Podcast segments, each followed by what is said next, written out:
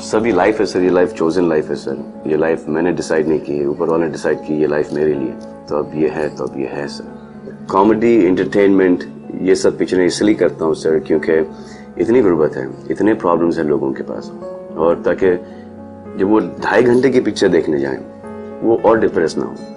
तो उसमें हर चीज़ थोड़ा सा एक्शन थोड़ा सा कॉमेडी थोड़ा सा लेसन हमारे सभ्यता में यू नो रहने का, एक हमारे कल्चर में रहने का, एक एक लेसन एक और फिर उसमें थोड़ा सा एक्शन भी आ जाता है तो एक पूरा पैकेज आ जाता है। तो अगर ये पिक्चर बहुत ज़्यादा चली भी नहीं, तब भी एक ऐसा लगता है कि जो हमने मेहनत करके जो पैसे कमाए हैं, उसको खर्च करने में हमको कोई तकलीफ़ नहीं हुई। जैसे मैं अभी हूँ, वैसे मैं अपनी फ़िल्मों में भी हूँ। इनफैक्ट सर रियल लाइफ में झगड़े नहीं हुए हैं सर ये तो सिर्फ़ एक एक हवा फैला दिया कि गुस्सा बहुत जल्दी आता है और टेम्पर शॉर्ट टेम्पर है।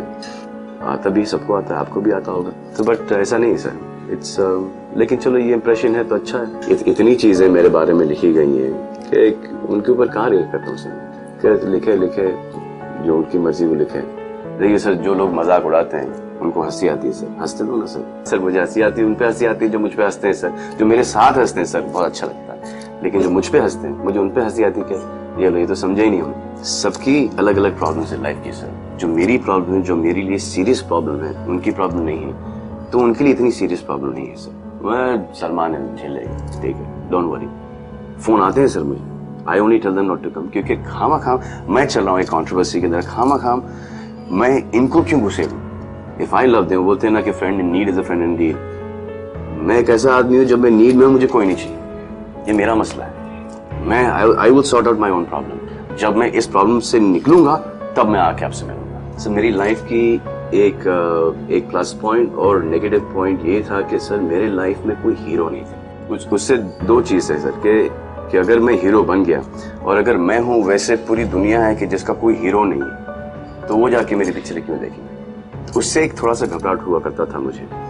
सो so, उससे और उसका प्लस पॉइंट ये कि क्योंकि कोई हीरो नहीं नहीं था तो always try to do better than myself जो जो मेरी कंपटीशन है तो वो सिर्फ़ मेरे साथ ही है और किसी के साथ नहीं है। और उसी को इतना भी नहीं कहे कि उसको बहुत ज़्यादा बढ़ा दो उसको थोड़ा थोड़ा बढ़ा as as a person who is facing the camera as a person who is as a human being थोड़ा थोड़ा थोड़ा थोड़ा बिकॉज़ थोड़ा थोड़ा बढ़ाने में ईजी है।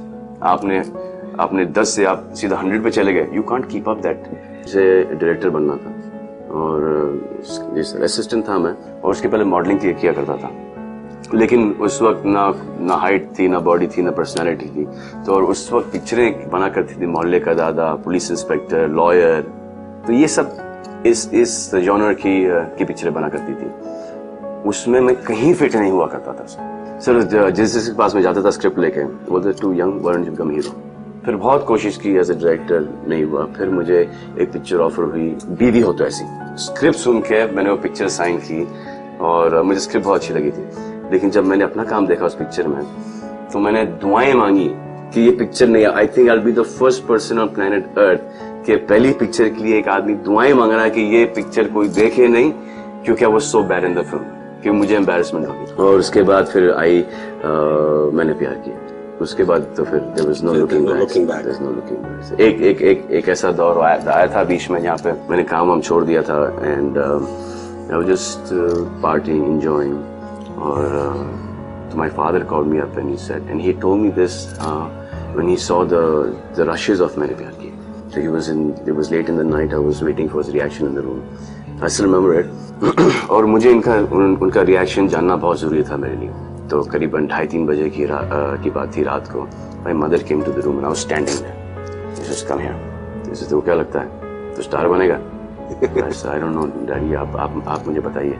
दिस इज़ हाथ लगाए को this is you be a figure and if there is who can foul it up it's you God doesn't want that to happen we don't want it to happen and neither your friends want it to happen तो अगर if there is anybody who is going to mess it is you ये बात वापस से उन्होंने मुझसे कही चार पाँच साल पहले। इसे याद है बेटा मैं तेरे को एक, एक बार क्या कहा था?